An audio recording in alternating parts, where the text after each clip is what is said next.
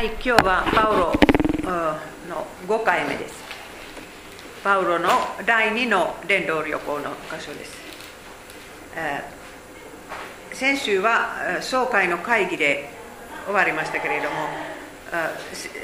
キリスト教会の最初の総会で、もう救われるためには、割礼はいらない、信仰と洗礼だけ必要だという決めましたね。そしてパウロとバーナパは嬉しくそれを教会に伝えるために次の旅行に出かけるところでしたけれどもちょうど出かける前は喧嘩になりましたね。だからその喧嘩の内容はマルコを連れて行くかどうかということでした。お願いします。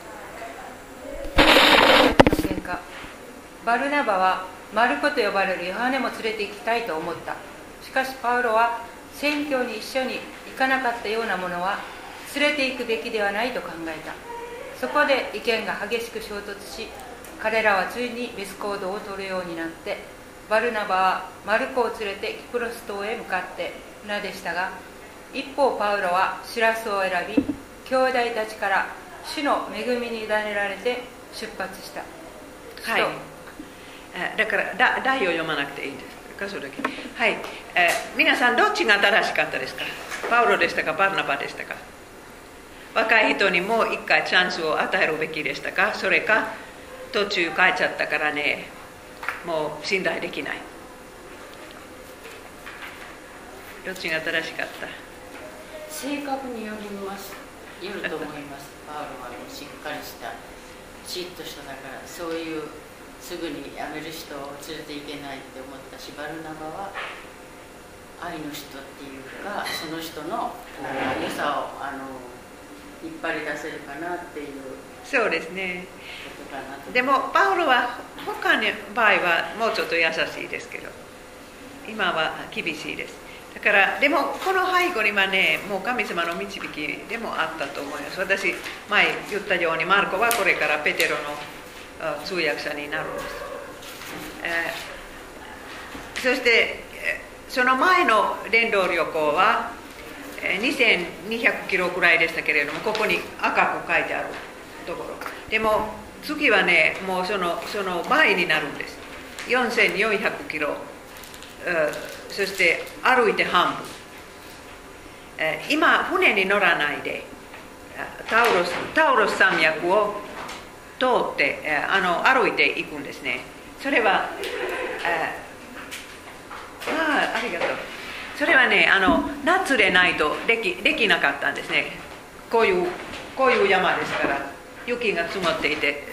そしてそこにはあのタルソスパウロの出身の都会の後ろにはそういう峠が出来上が出来上がりました。もともと全然通れない山でした。でもでも技師たちはいい素晴らしい道を作ってね。だから、えー、今のトルコですけれどもここからアンテオキアから始めてあのトロトロイまで行ったら1000キロです。難しい、えー、難しい道です、はい、そして第2伝道旅行は西暦49年から52年まで、えー、まず第一前、えー、訪ねたあのリストラとデルデルベとかねその辺の教会ガラテアの教会を訪ねました。そしてあ毎回総会の決議を知らせました、えー洗礼を受けた違法人は本当に嬉しかったですね。もう割礼がいらないと分かってあほっとしました。ただねそのガラテアの教会はこの1年の間1年か2年の間パウロに反対するようになったんですね。だからその辺は難しかった。パパウロはガラテア人への手紙を書いて、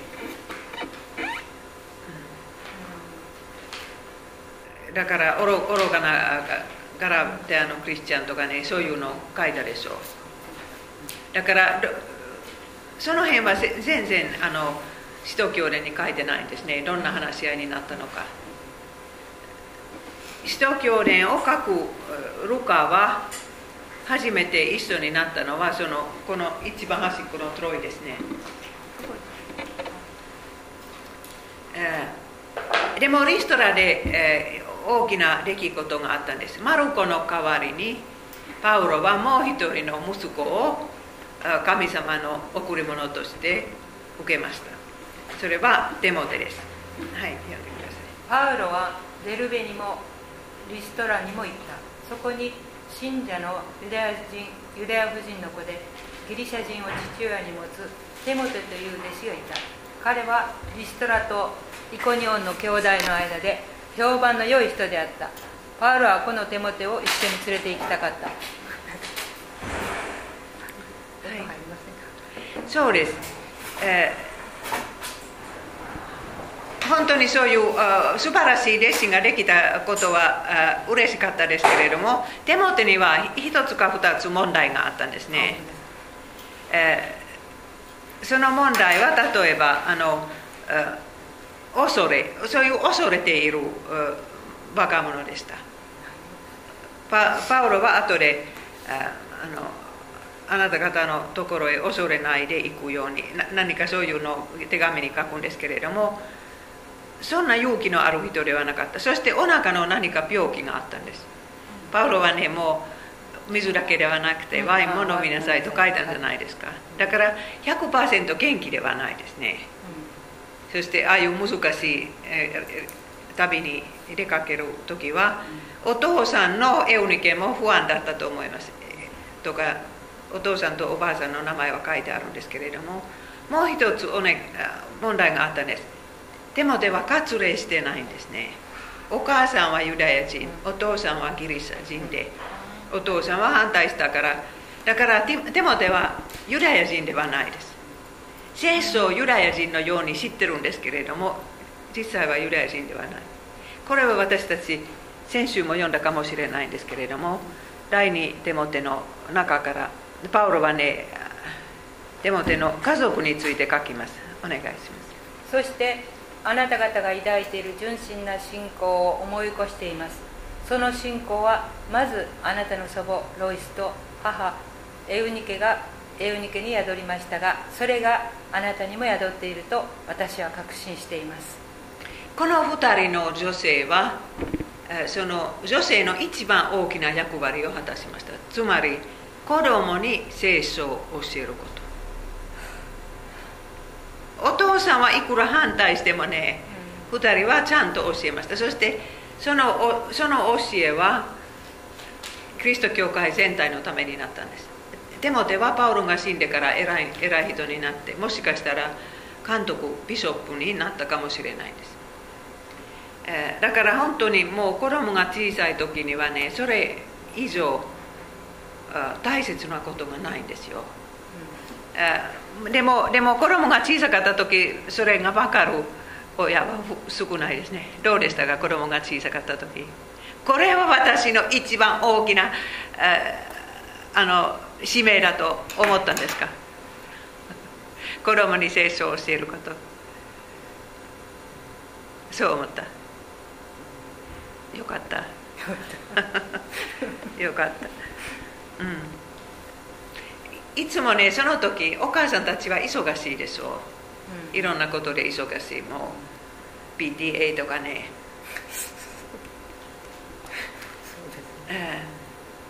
はい。そして、えパウロパウロの弟子作り。どういうふうに弟子を作ったかというとね模範です。弟子たちは他にもいたんです。テトスとかね、えいつも若者は234人、えー、一緒に旅をしたんです。だから24時間もパウロを見るんです。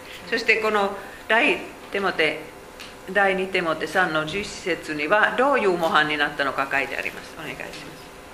あなたは私の教え行動意図信仰寛容愛忍耐に習いました、えー、素晴らしいでしょう。私はあの こういうことは言えないんですね。私にはこんなこんないいところがあると自信持って言えないんですけれどもパウロは本当に自分のいいところも悪いところも分かるんです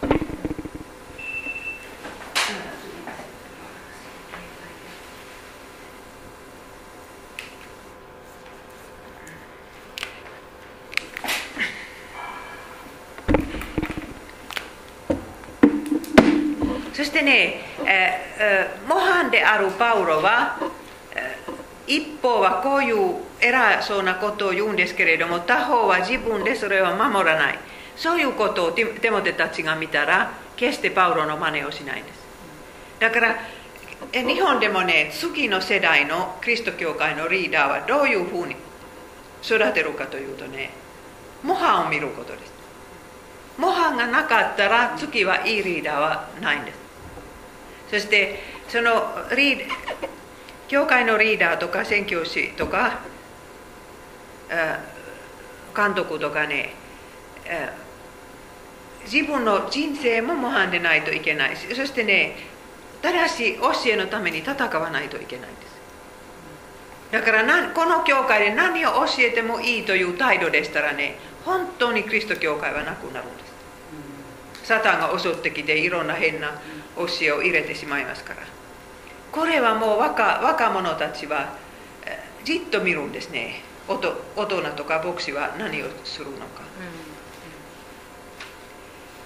うん、でもそのあそうですね。だから何を見るか。例えばどれくらいパウロは聖書を読むのか。そしてどれくらい祈るのか。お金はどう使うのか。本当にルーズですか？それかもう1円まで数え数えるのか私のお金教会のお金。そして女性に対する態度も。それはもうリーダーたちが自分の行動で教えないといけないですね。でも割礼の問題。これはパウロはねあの絶対割礼は救いに必要ではないと言ったのに、うん、手も手に割礼をさせますどうしてですか？どうしてですか？そうです。だからその理由はこれだと思います。デモテは自分でもユダヤ人でありたいと言ったと思います、違法人のクリスチャンではなくてユダヤ人でありたい。つまりいつも旅する時には街道にも入れるし、エルサレムを行ったら神殿に入れるしユダヤ人の家で泊まることができるんですだからそういういいところはそこから出るんですけれどもだからもう救いと関係ないとてもても分かるんです。救いのか。だから自分がユダヤ人になることそれだけ、うん、半分もユダヤ人ですから、だからパウロはね2人親は2人とも違法人である人にはそんなことは絶対しないんです、でも本当にテモテは聖書も知ってるからはい、そしてあの弟子訓練の一つの大きなところはやっぱり聖書に対する態度。それはパウロ自身は、えー、死ぬ前手元にこう書きます。お願いします。だがあなたは自分が学んで確信したことから離れてはなりません。あなたはそれを誰から学んだかを知っておりまた自分が幼い日から聖書にしてできたことをも知っているからです。この書物はキリストイエスへの信仰を通して救いに導く知恵をあなたに与えることができます。聖書は全て神の霊の導きの下に書かれ人を教え戒め誤りを正し義に導く訓練をする上に有益です。こうして神に仕える人はどのような良い技をも行うことができるように十分に整えられるのです。パウロは聖書についてこうこう思いますからね。そして聖書はこう思わなかったらねいいメッセージにはならないんです。だからまず聖書を信じてそれからそれを読むこと。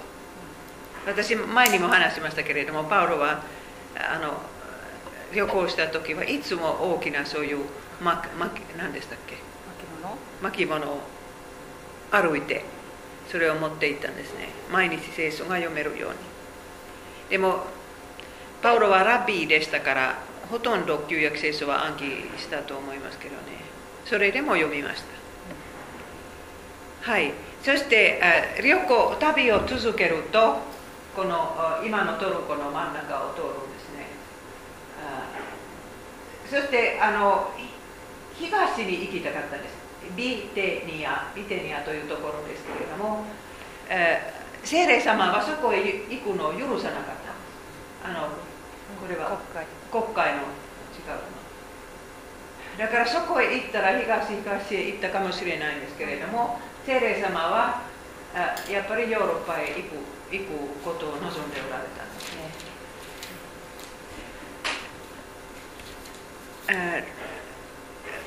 トロイというという町なんですけれどもそれはもうキリストの歴史で有名な町です。えあのアジアその時のアジア今のトルコの端っこの町です。そこでパウロは幻を見るんです。だからその導きは本当にはっきりしてます。お願いします。さて彼らはアジア州で御言葉を語ることを精霊から禁じられた。その夜パウロは幻を見た。その中で一人のマケドニア人が立ってマケドニア州に渡ってきて私たちを助けてくださいと言ってパウロに願った。マケドニア人に福音を告げ知らせるために神が私たちを召されているのだと確信するに至ったからである。はい。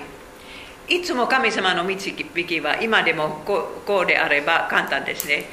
すね。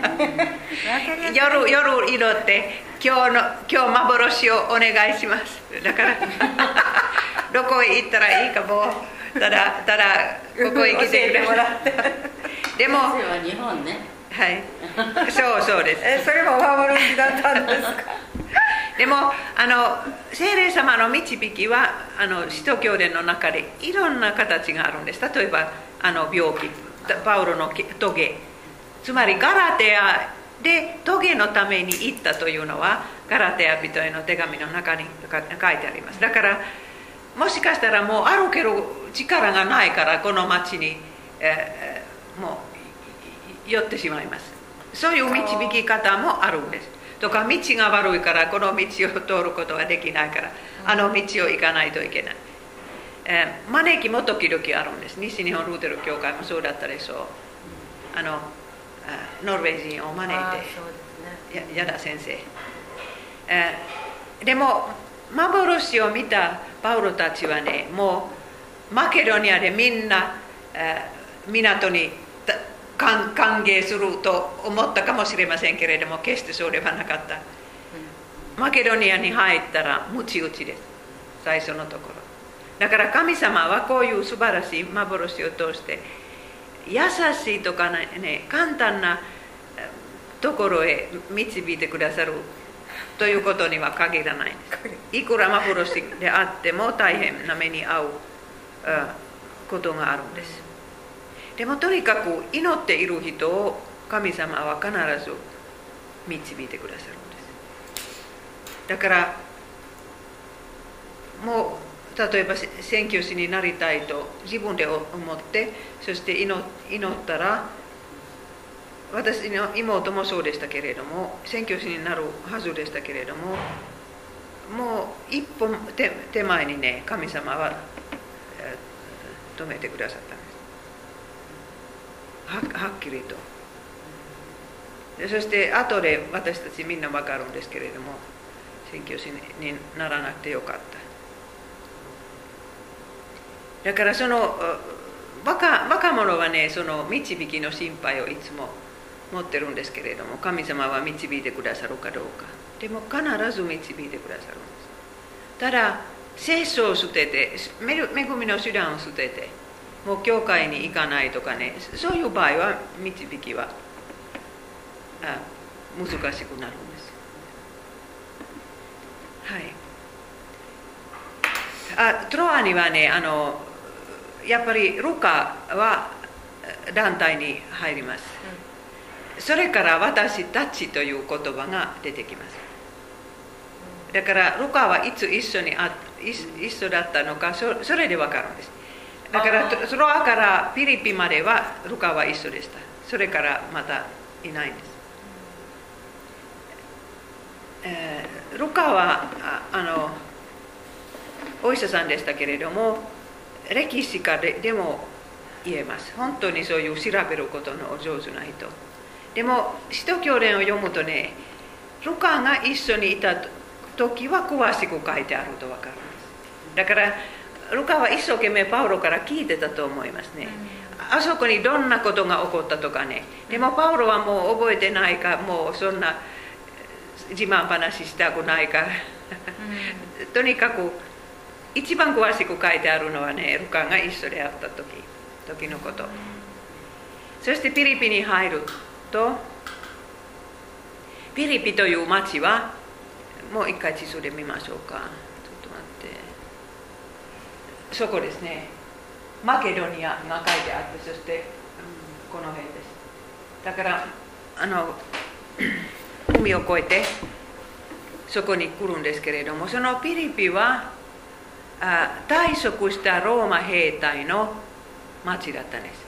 今フロリフロリダ州には退職したアメリカ人が住んでるでしょう。でもこのピリピは同じところでした軍軍隊の退職の町でしたもうローマ人ほとんどでしたからねユダヤの街道もなかったんです皆さん街道を建てるためにはユダヤ人の男性10人だけ必要だったんです10人がいたらもうちゃんとした建物がなくてもどこかの部屋を借りて街道ができたんですけど女性は数えられなかったでもつまりねフィリピンには10人もいなかったと分かるんです。だからこのその10人が必要っていうのは体力のことですか？それとも経済的なことですか？それは決まりです。決まり規則。10人で回路集まったら10人で回路を始めることができるんです。力とかそうじゃなくてね。はい。そう、はい、すいません。でもあ川のほとりに祈祷会があったんですね。パウロはねどうして川のほとりでに行くことができできたのかそれはわからないんですね。だからパウロはねもうそれは安息日でしたからね川のほとりに何かあるあるのではないかととただそういうふうに考えていったんですね。散歩？散歩ではなくて家探しに。あ探人を探しに。集会を探しに。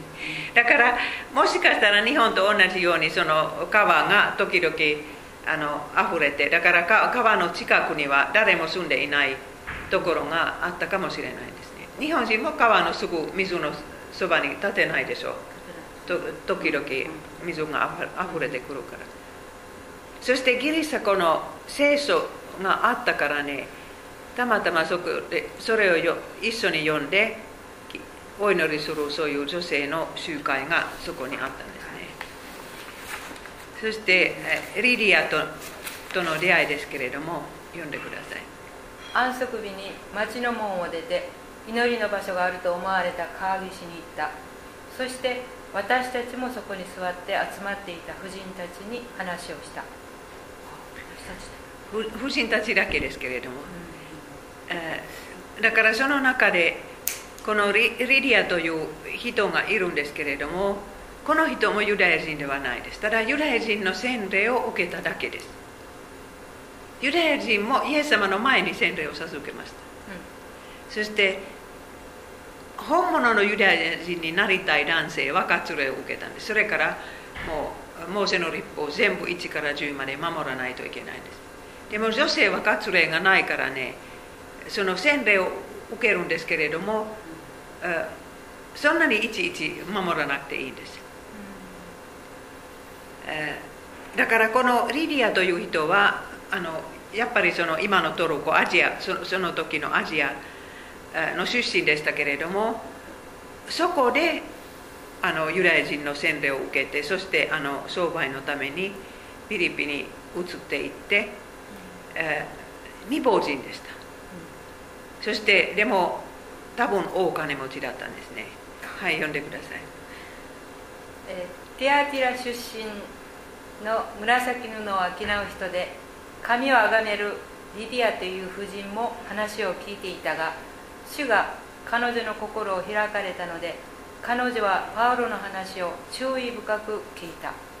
このあ神を崇める。それはギリシャ語で決まった言葉でもうユダヤ人の洗礼を受けたとという意味です。そそうれで。です。はい。あどうして日本語でもうちょっとちゃんとあ表現が違うんですね。そうそうですね、えーそしてあの紫色は昔ローマ国で王様の色でしょう。はい。日本はそんなことない？紫色は紫何なんかありありましたっけ？だ、まあ、高貴な人が着るとかなんかありましたっけ？ありましたよね、うん。その色はどこから手に入れたんですか？貝じゃなかったんですか？なんか貝殻。あそそれは、うん。あのでもその貝は中中あの中中いえ。あのあの海。地東中海国にだけだと思私思ったんですよ。それはどっかで違うところで聞いた話。だからこのか貝はやっぱりねロローマ国でその貝は何百人もあ小さいのを集めてえー1グラムのい色を作ったんです。うん。本当に手間がかかったんです。うだから紫色のものを売ってる人は普通金持ちだったんです。んああだから金持ちってわかるんですね。そうそうです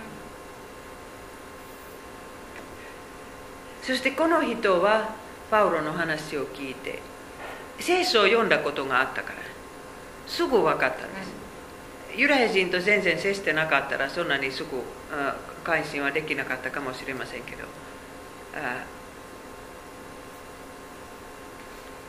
はい。あそしてあのリリアは 洗礼を受けました。お願いしますそして彼女も家族の者も洗礼を受けたがその時主が私を信じるものだと思い出したらどうぞ私の家に来てお泊まりくださいと言って私たちを招待し無理に承知させた。えー彼女も家族のものも書いてありますからその家族というギリシャ語の言葉の中にはもちろんのことを子供もそしてしもべも入ってます。だから どうしてあ例えばどどうして私たちは幼児洗礼を信じるかというとねこれはその一つのことです。新約聖書の中に何回もその人もその家族も洗礼を受けたと書いてありますから皆さんは自分の家族は子供なしで考えられますか？家族と言ってそしてもう結局子供が数えられなかった。そんなことどこにもないです。だから家族と言ったら子供も入ってます。そしてリディアにはお店もあったからしもべも入っていたと思います。でも多分リディアは前もってもうみんなに聖書を読んだことがあったからある程度まで分かったでしょう。そしてリディアは大きな家家で住んでたから多分そのリディアの家はえーフィリピンの最初の教会にななったでしょう。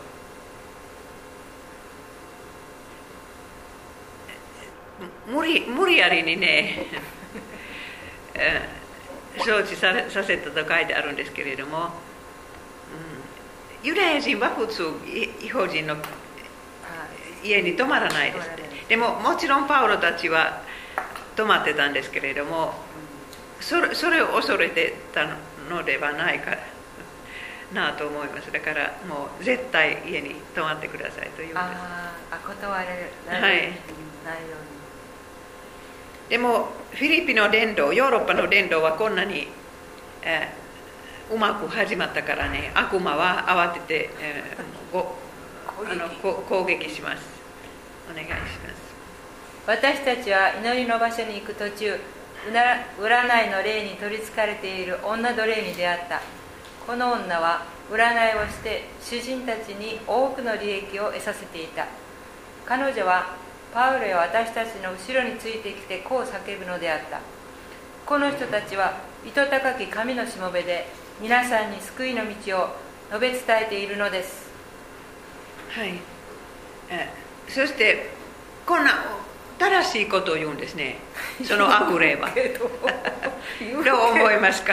言うけどでもでも悪魔はもう正しくないことを言うと私たちはそんなそういうふうに思うでしょう。でもこの場合は女正しいことを言うんです。でも周りの人はこのこの女の人は占い師だって知ってるわけでしょ？はい。そうしたらどう感じるんだろう？聞いてる人は不思議に思いますよね。そうですね。占い師は連動する。本当なのか何なのかまやかしかとか思う思いそうですね、そう。うん、でもとにかくパウロは3日間でしたかね。そうですね。3日間それををそれを聞いて、うん。聞いてからそしてねその霊を追い出したんです。もうそんなこれを聞くのはたまらなくなって、たまらない。はい。幾日もって書いてますね。3日とは書いてない。幾日も。こあんなことをするのあそうでしたか、はいはい。そうです。そしてねこの人の持ち主が怒ったんですパウロたちに対して。今まで普通怒ったのはねユダヤ人でした、うん。でも今これこの人はローマ人でしたね。怒ってろ牢屋に入れてしまうんです、えーはい。読んでください。高官たちは2人の衣服を剥ぎ取り鞭で打てと命じた。そして何度も鞭で打ってから2人を牢に投げ込み看守に厳重に見張るように命じた。えー普通はねこ 50, 50ぐらいあの鞭で打ったんですね。2人の人はあのこっち側とこっち側に立ってそしてその鞭の側には小さなそういう鉄の鉛？鉛とか骨骨のあ実際の。が結んである。そう。だからふ普通はねもう背中には皮膚が。破ける。そう。皮膚はほとんどなかった。だからうん非常に痛いんです、えー、Passion of Christ という映画を見ましたか？私見ませんでした。な。もうああいう暴力は怖いから。見たんですか？いや見てそう。ファッションでそうパッションは見てない。どどうでした？あのムチ打ちは、うん、すごかったですね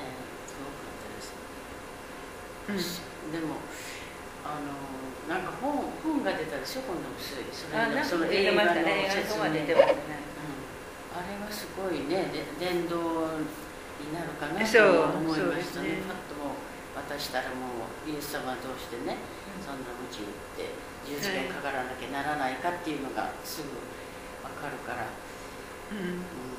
そうです初めての人にもあれをだって見せてあげたらいいなっても。うだ誰かあの、ね、牧師さんでそれをパッと見てたらもういいられないのでこう目を伏せてもう号泣したとか言ってました。そう。だから私は絶対見れないんですああいうの。見られないで、でもパウロパウロとパウロと一緒にシラスという人ですね。だからバーナバではなくて第二二の旅行の時シラスです、えその二人はこういうふうなこことがあるんですけれどもテモテはどこに行っちゃったのかわからないルルカも一緒にいたんですけどそうでもこの2人だけそして、えー夜中に牢屋に座ってますもう背中の皮膚がないから本当に座るのも痛いそしてあのあく枷枷これは枷です。手枷と足枷足枷足足にはもうちょっと強いのがあるんですけどこれは私日本語でわからない。ああいうふうに足は入れますね。た火の中に入ってだからあんまりね体を動かすことができない。そんな痛い体。そして虫があるでしょあ虫が虫が入ってきて。えだからそしてもう血が流れると絶対喉が渇いてる非常に喉が渇いてる。真っ暗闇ですよ。そしてこの2人はコンサートをするんです。教会コンサートですけどね、賛美してるって書いてある。賛美ですよ。だからだからねあのそういう苦しい時の賛美ではなくて言葉から分かるんですけれどもそれは感謝の賛美ですね。歌います。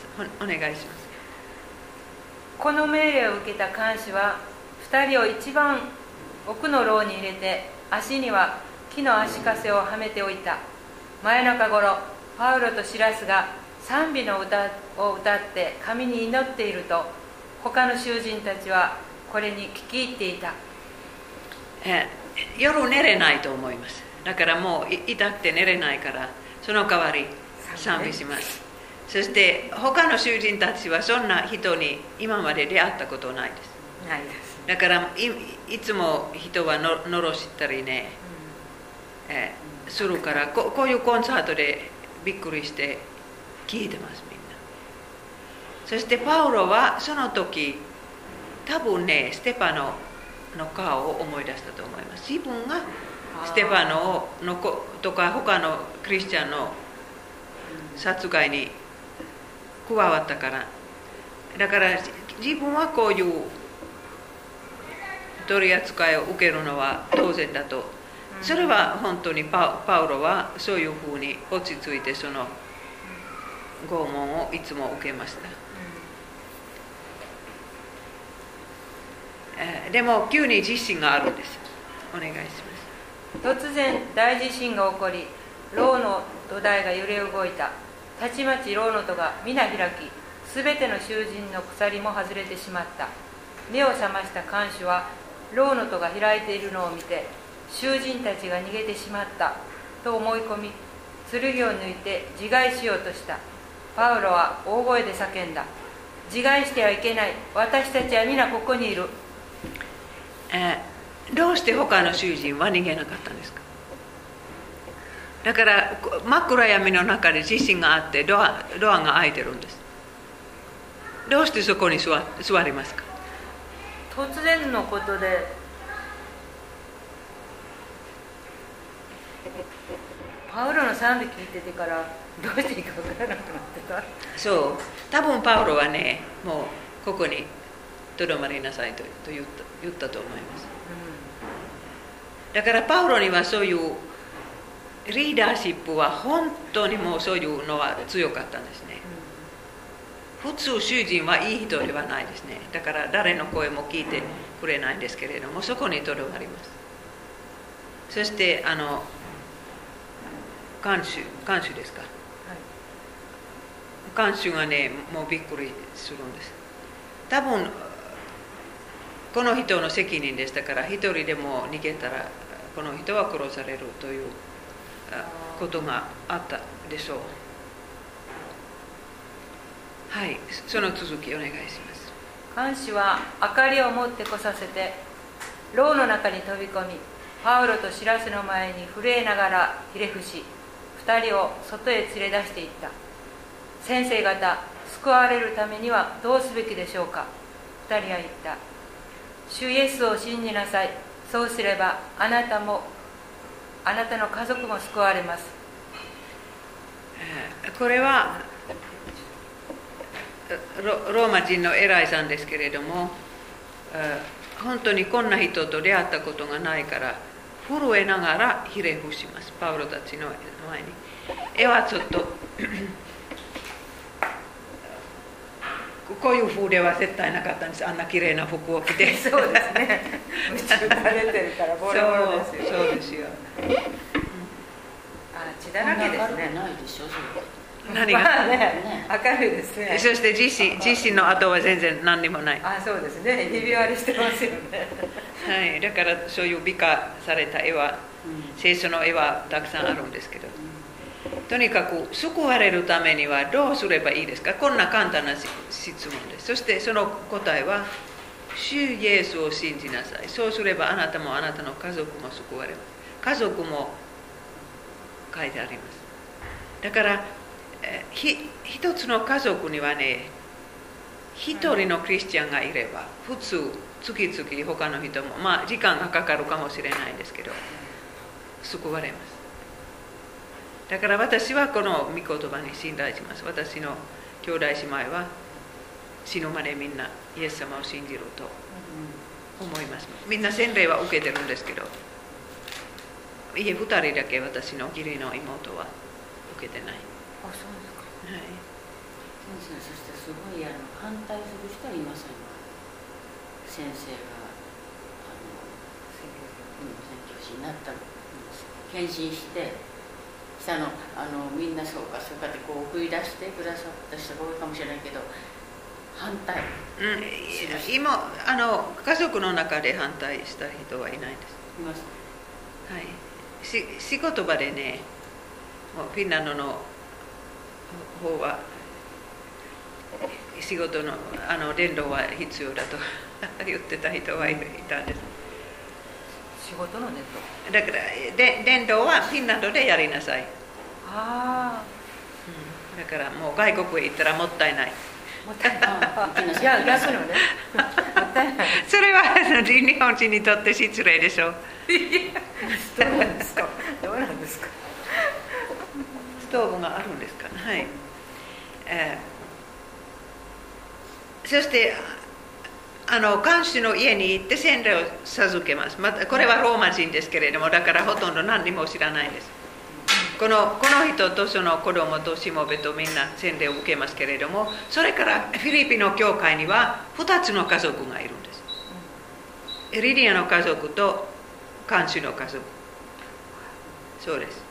だからリディアはとにかく聖書をよく勉強した人ですからそれは大いに役に立つと思います、えでも朝朝までパウロはまた刑務所に入るんですね。パウロたちは朝まで。そしてそのもっと偉い人は取りに行くんですね。その時パウロは怒ります。読んでください。ところがパウロは下役たちに言った。高官たちはローマ帝国の市民権を持つ私たちを裁判にもかけずに公衆の面前で鞭打ってから投獄したのに今密かに釈放しようとするのか。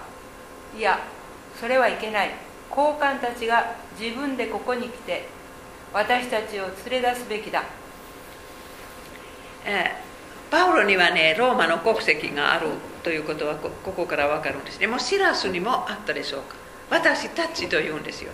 そうあったってことですね。でもシラスはもうパウロと同じようにユダヤ人ですただキプロス島の出身でだからローマの国籍を持ってたのはもうその国民の何パーセントだけ。あ全員じゃないですね。そうそうですね。奴隷もたくさんいたしね、えーパウロはもうムチ打ちを黙って受けたんですけれどもだからその時どうしてこれを大きな声で叫ばなかったですか？私らはローマ国籍を持ってる。うんどうしてでしょう？どうして次の？見た時はありましたね他のところでね。何？あの撃たれる前にね。そうそれは後でそういそう後でしたかはい後はい。そう。でももしかしたらその打たれる時はもう聞いてくれなかったかもしれない。も夢中になってでもでも本当にね自分の権利も分かってますパウロは。自分の欠点も罪も。でも権利も分かってます。だから自分に何をしてもいいという態度ではないです。そして交換たちは 仕方なく来てなだめましたね。ルカはピリピにとどまったんです。ピリピの教会をの教職者だったでしょうか？わからないんです。でもとにかく小さな教会は残ってます。そしてこの教会は模範的な教会になるんです。パウロはピリピ人への手紙をエペソの牢屋からかローマの牢屋からかわからないんですけれどもどこかの牢屋から書くんですけれどもそういう愚かな空手や人とかねそんな言葉は全然ないです。喜びの手紙だと言われています。パウロはピリピの人を褒めてくれるんです。えそしてピリピの教会は何度もパウロに小包を送ったんです。最初の包みはあとパウロはテサテサロニカへ100キロの次のところへ行ったらねそしてそこには 1, 1ヶ月もいないんです。その間に2つも小包が入ってくるんです。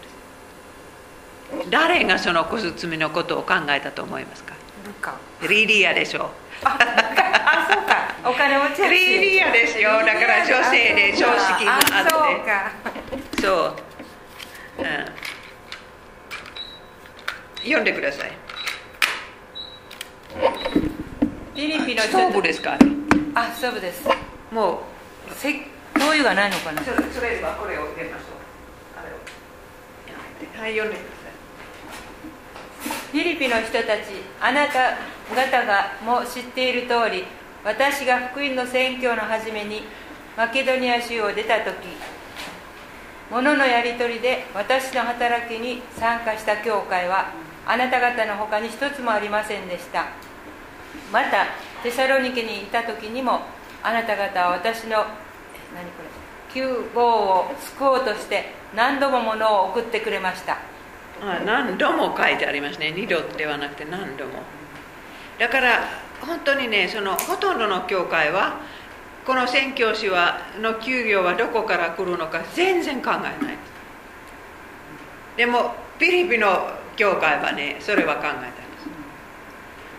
だからパパウロはパウロの貧しい姿を見てお金がないことが分かってそしてテント作りで必死でお金を作ろうとするんですけどねでもリリアには常識があったから助けてくれたんですそういう女性は教会の中で必要ですそうそして牧師とか牧師のあのニードを見て宣教師もそうですけど、えー次はテサロテサロニケですけれども今もそういう町はギリシャにあるんですその時はまだテサロニケはママケドニアでしたはい、えーそしてパウロはテサロニケに着いたことをその手紙の中で思い出しますお願いします知っての通り私たちは以前フィリピで苦しめられ恥ずかしめられたけれども私たちの神に勇気づけられ激しい屈闘の中であなた方に神の福音を語ったのでした。この文章を読むとねやっぱりそのテサロニケあの前のピリピの牢屋のことは苦しかったと分かるんです。だからほとんど勇気を失って次のところでメッセージするこことができるかどうかちょっと不安でしたね。だからもう一回そんな同じようなムチ打ちはあ経験したくなかったかもしれません。でも主が勇気づけられてくださったんです。だからそこで1ヶ月くらいでしょうかね。とにかく教会が始まったんです。この地図日本語の地図に書いてないんですけど英語の地図こっちです。フィリピンと、テサロニカベレそれ次はアテナえー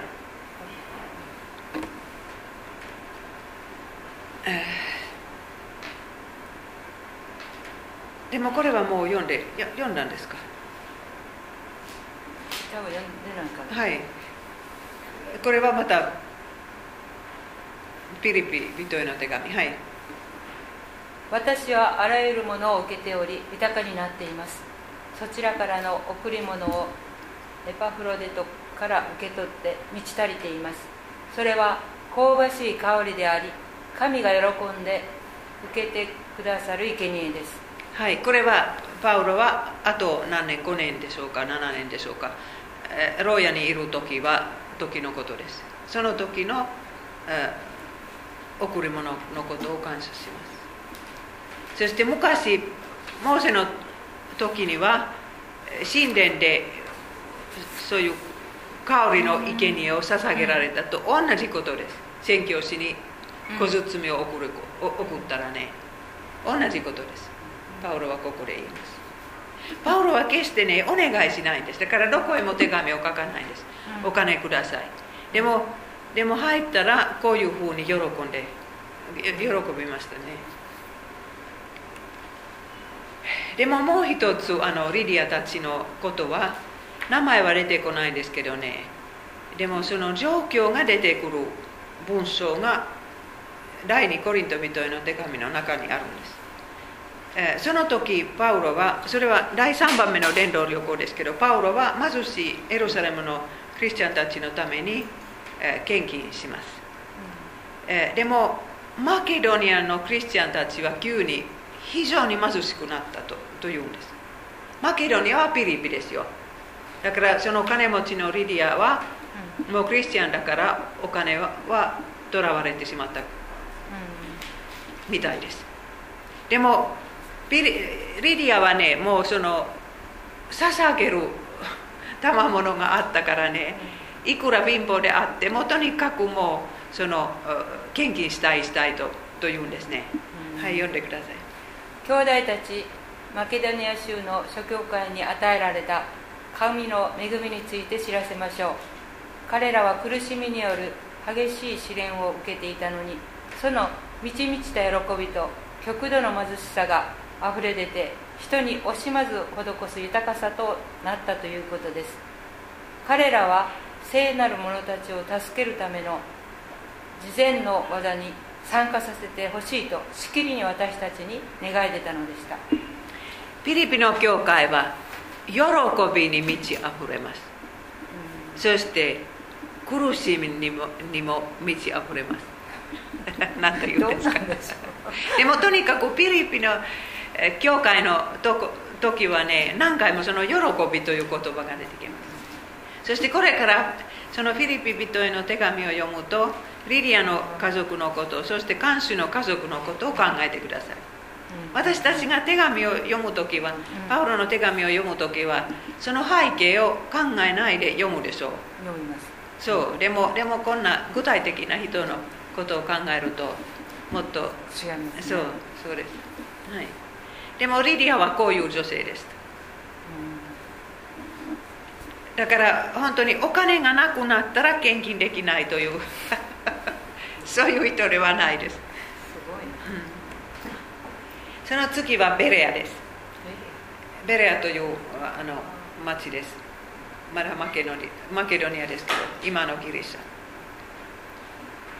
そのベレアで伝道した時はテサロニケの教会はすごい迫害を受けるという噂を聞いてもうパウパウロたちは不安になったんです。でもやっぱりベレアにも教会が生まれてそしてただテサロニケのユダヤ人はそこまで来てパウロの悪口を言うんですね。だからパウロはちょっと逃げてしまうんです。もう一人でアテネに向かうんですけどシラスとテモテは生まれたばっかりの小さな教会に当分とどまります。はい。そしてその次はアテネです。アテネはもうそういう政治的には大大切な町ではなかった。ローマは今世界の中心ですけどでもアテネには有名な大学がいるんです。そしてもうそういう勉強の場で有名です。お金のあるローマ人は自分の息子たちをアテネ大学へ送ったそうです。そして当時はね2つの哲学が教えられたんですけれどもその一つはエピクレアン。ちょっと日本語でわからないんですけど。でもたただ人生をエンジョイするでいいです、そういう哲学そしてもう一つはストアライズなんでしょうか。だから自分自分の欲を抑えてとにかくその自分自分なんて何と言うんですか。自分を抑える。のは人生で大切なこと。よく抑えるななんだっけ？それは日本の古い考え方ですけれども、うん、自由に生きてない、うん、とにかくもう自分を自分を否定する。うん。何かそういうふうな考ええ？ー、出てこない何やえ言葉、うん。うん。一つの言葉ー哲哲学ですけどね。修行する？何かそういうふうなことですよ、うそしてでもこの2つの哲学はちょっと堕落してパウロの時代でもう堕落してしまって、えー一番目立つのはね偶像礼拝です。いっぱいその偶像はあアテナいっぱいうん。アテネいっぱいあったから。パウロはねユダヤ人でしたからそんなのはそれまで見たことなかった。だからびっくりしたんですえでも本当に興味深いのはねパウロはこういう人にどんなメッセージをするのか。その使徒行伝17章は本当にもうあのいろんなあ神学者は研究していっぱいいろんなことを言ったんですけれどもこの話を読む前には私一つ言いたいなのはねキリスト教会の大きな誘惑はねその当時の哲学の前でえもう手上げする。それは教会はもういつもそうしてしまったんです。だから大学で教えられているその哲学は聖書の上に置いておいてそしてその眼鏡を通して聖書を見る。そういうふうにんあのヨヨーロッパドイツ人も聖書を疑うようになったんですね、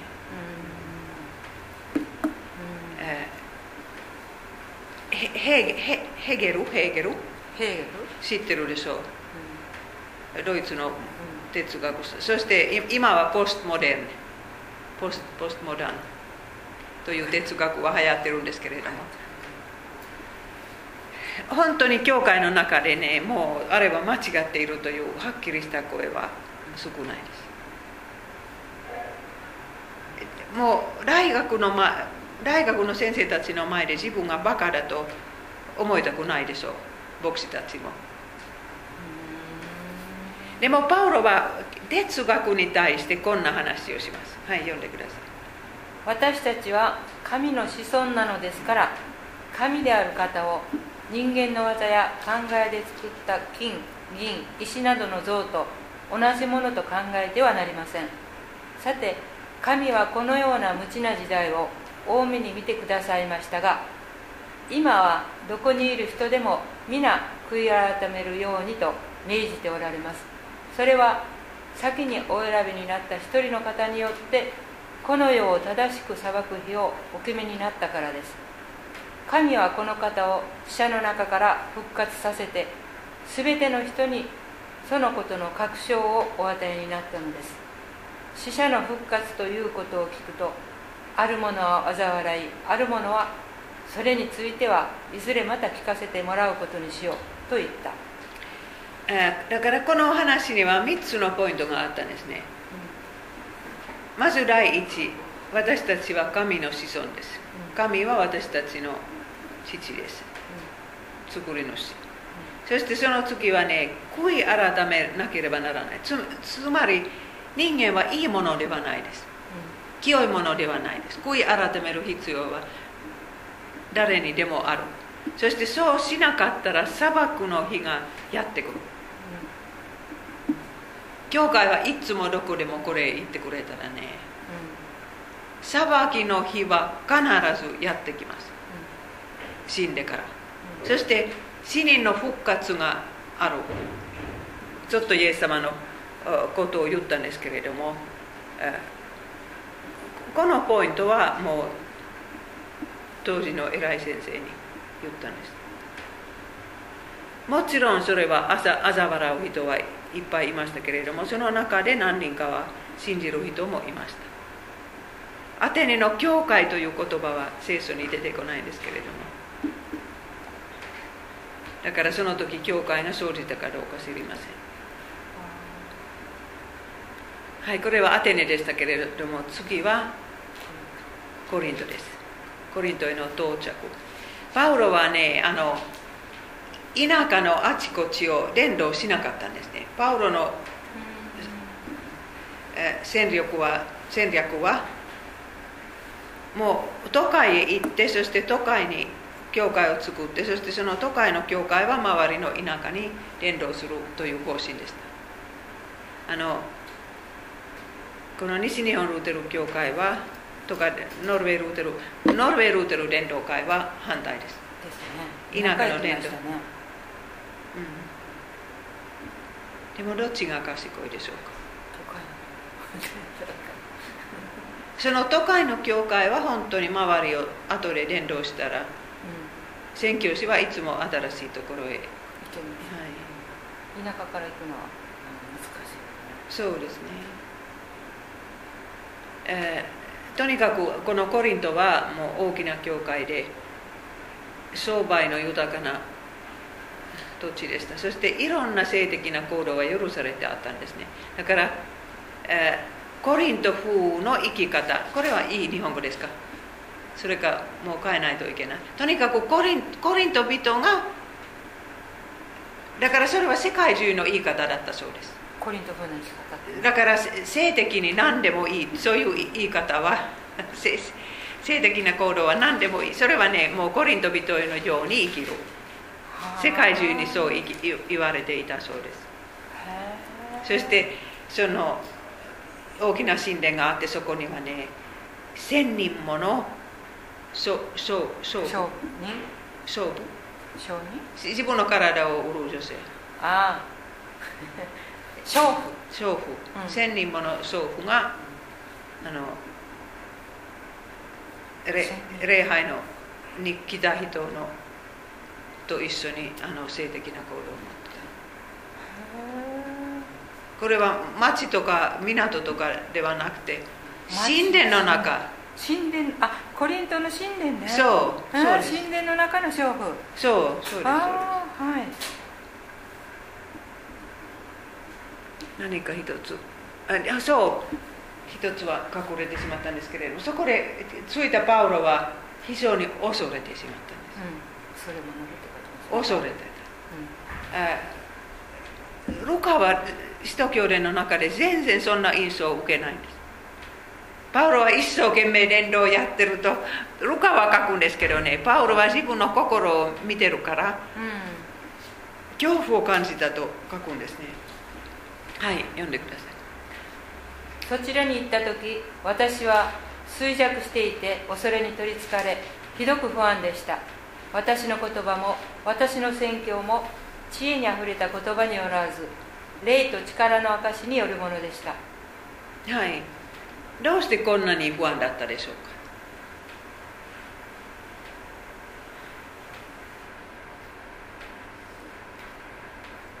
あまりにも風俗的だったからですか？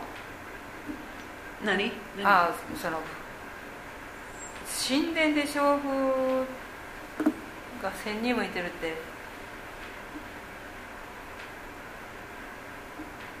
うん。えー、何やろ？そうですね。だからその堕落が怖かったでしょうか？それか前前ムチ打ちを受けたのは そそれで落ち落ち込んだのではでしょうか。その堕落の世界にどう宣教したらいいのか怖かったそうかもしれないですね。そこはもうすもうそれが支配してるわけでしょその世界は。そう。なんかあのねクリスチャンが入って行ってもなんかあの友好的ななんか雰囲気っていうかなんかが、はい。まあ、教会なんかはあのすごくねあの心許されて入入ることできるけどなんかそういう場がありますねあの、はい。もう全然そういうあの雰囲気とか精霊のなんていうかない、うん。何にもないっていうかものすごく堕落してて。そう。っていうか異教の地であのなんか悪霊がこう悪霊の世界でっていうようなところ入った時にすごく恐れがそうそして今の世代はそうです。インターネットにはもうコリントのことは全部もうプラス10倍も100倍も誰も見ることができるんです。だから本当に今の日本人の若者もフィンランド人もの若者もそういうコリントに今住んでます。だからキリスト教会はどうやってその心をつかむことができるのでしょうか。それは問題です。そしてそのためにイエス様がパウロを励ましてくださったんです。これはパウロがイエス様と出会ったこの目で見た 5, 5回目の出会いです。はい読んでください。ある夜のこと主は幻の中でパウロにこう言われた。恐れるな語り続けよ。黙っているな私があなたと共にいる。だからあなたを襲って被害を加える者はいない。この町には私の民が大勢いるからだ。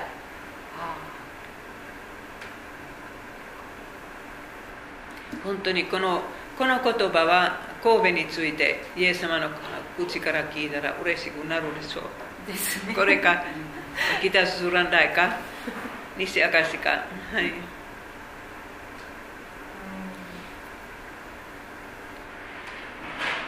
それを聞いた時まだ一人もいなかった、クリスチャン一人もいなかった。だからパウロはそれを信じるだけでした、私のためが大勢いるからだですもんね。はい。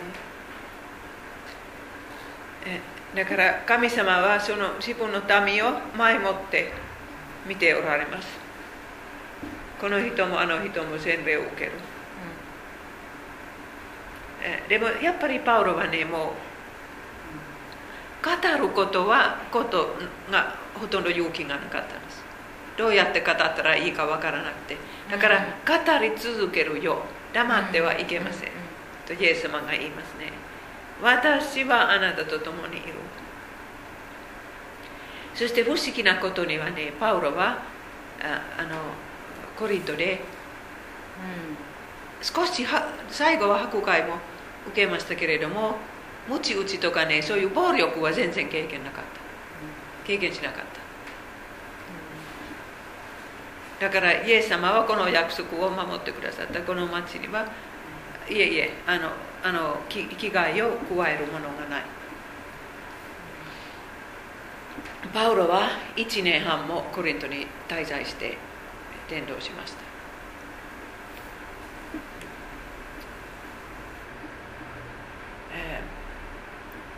まず第一、街道のリーダーが救われます。ユダヤ人の一番トップの人、クリスチャンになって、そして他のユダヤ人が怒ってしまって、もう街道に入ってはいけないんですね。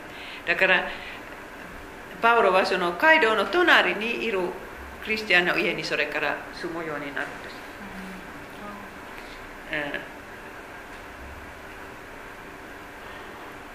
そしてガリオンという総督はコリントに西暦51から52何ヶ月から何ヶ月まではっきりしてますね、うん、そういう書類が残ってますからね。これは使徒教連の一番確かな、うん、えあのなんなんていうんですか。日付。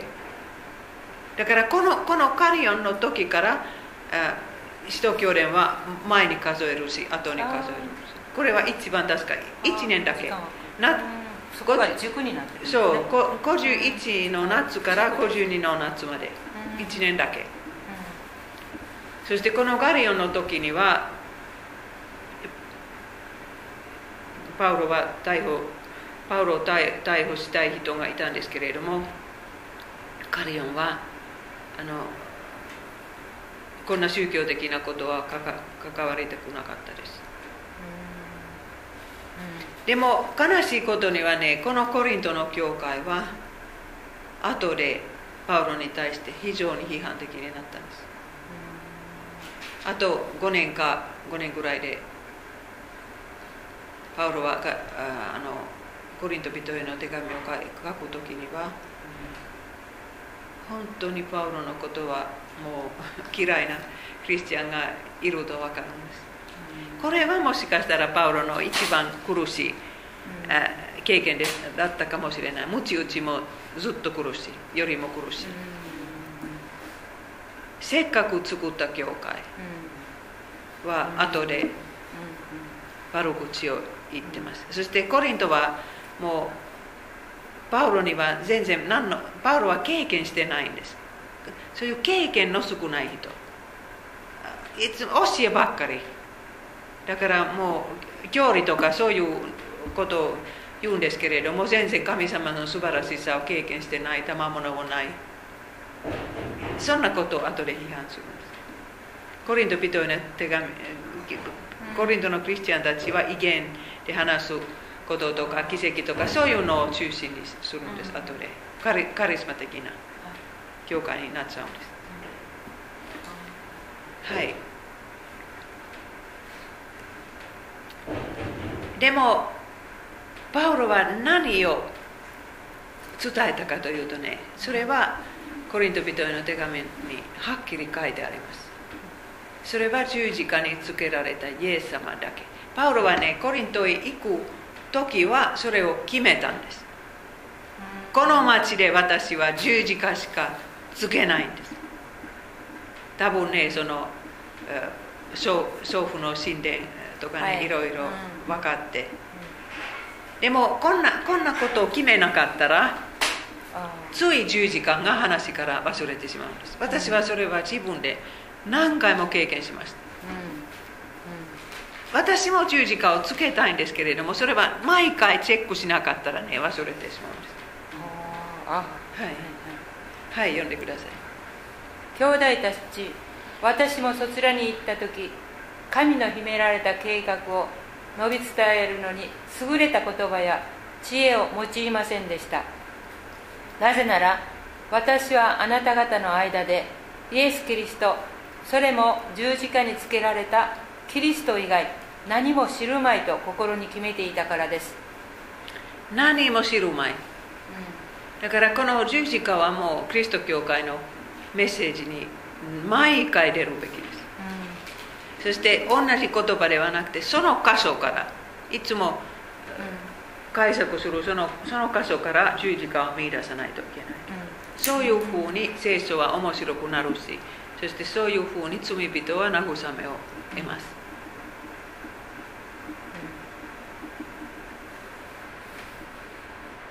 今こうでしょうかね日本のキリスト教会で。恵みという言葉はよく使われているでしょう。恵みは使われます。うん、神様、うん、そして人は受け入れられることも、でもでもでもその背後にはイエス様の苦しみとか事故とか十字架があるというのは忘れてしまう。忘れてます。うん。時々ない時が、うん、そそれがすごく聞こえなくなったっていう時代かな、うん。そうですね。言わないそれ一番大事でしょって思うのに、うんはい、なんか聖書の解解説とかそう。あの聖書日課に日本、西日本だったら出てるでしょ？今日はローマ書の何何章マタイの何章とこうあるけど、うん、それを出してそれの解説みたいでなんか心に入らないんですよね、うん、もっと本当にこの十字架に使われたイエスあなたの救い主ですって悔い改めなかったら地獄ですって先生がね、うん、この間家庭集会で、ね、うちのお父さんが出てて全然クリスチャンじゃないんですけどあの、哲学であ宗教は嫌いってもう宗教があるからイスラムとか戦争があってそこで頭が硬いのも落としとってるから。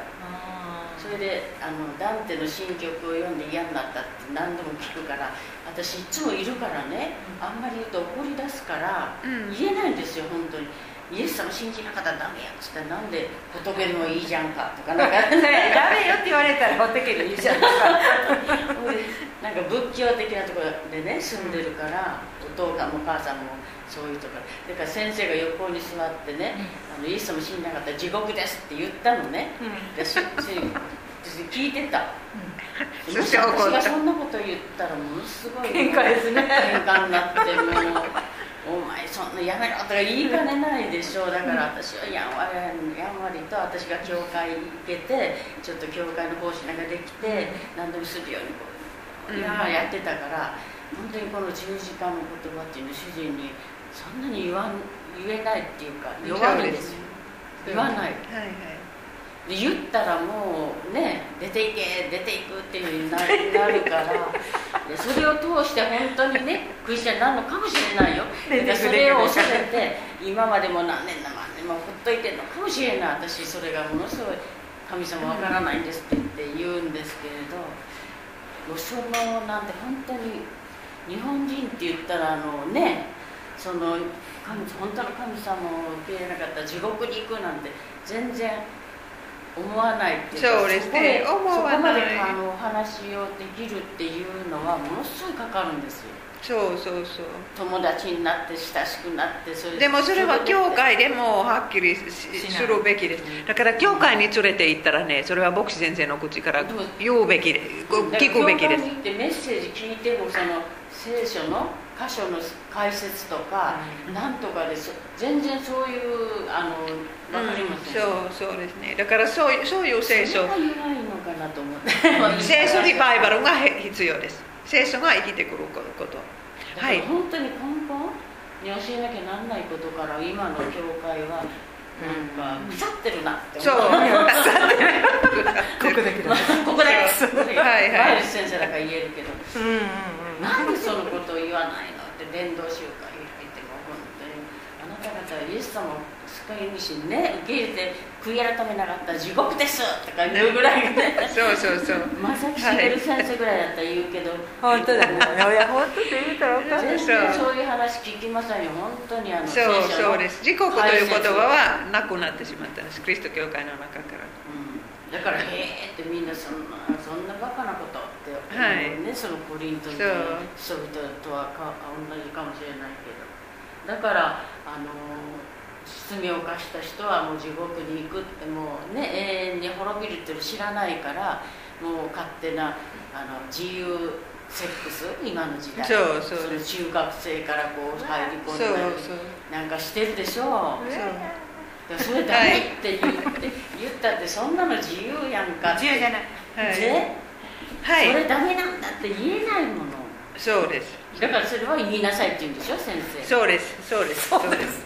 はい。言いあとあと少し。そ これはねあのコーヒーの時続けます。はい。えそのコリントからテサロニケ人への手紙を書きます。今までガラテヤだけ書いたことがあるんです。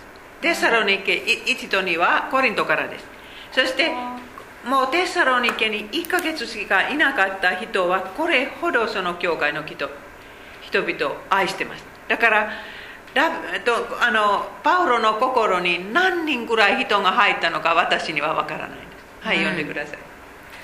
あなた方が主にしっかりと結ばれているなら今私たちは生きていると言えるからです。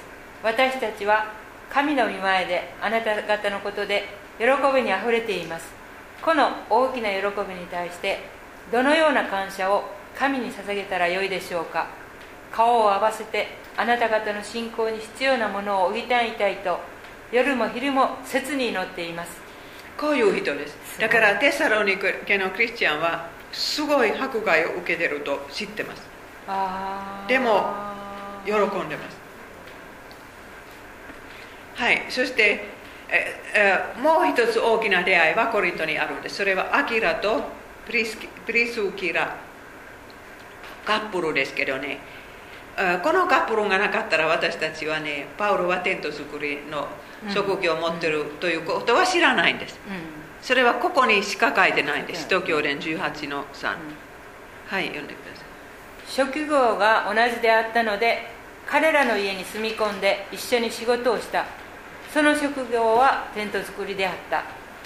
このカップルはねローマの教会のクリスチャンだったんですけれどもクラウクラウディオという皇帝はユダヤ人に対して怒ってもうユダヤ人みんなローマから追い出したんです。何年か前。そしてクリスチャンも、まあ、これはユダヤのユダヤ人のクリスチャンだったから、えー行かなければならなかったんです。だからこの2人はコリントに来てまだ教会のない町にい生きてるんですね。だからパウロと同じ時来たんじゃないですか。とにかく家を持ってるからパウロはその家に住むようになって一緒にその3人はテントを作りますそして夜ではなく昼ですいえいえ反対夜です昼ではなく夜そのテント作りをつするんです、えーだからもうプリスキラもそういう職業を持ってたから子供がいなかったじゃないですかうんだから2人だけの家族そして夜そのテントを作った時は一生懸命パウロはこの2人に距離を教えてます。そして後でどれほどしっかりしてるのか分かるんです。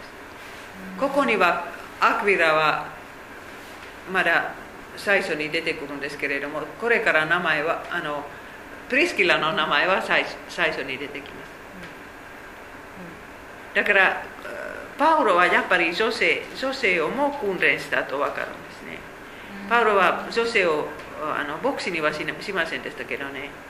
でも神学的なことを教えてたんです。このプリスキラはパウロの友達です。死ぬまで。ふ2人ともプリスキラとアクイラ。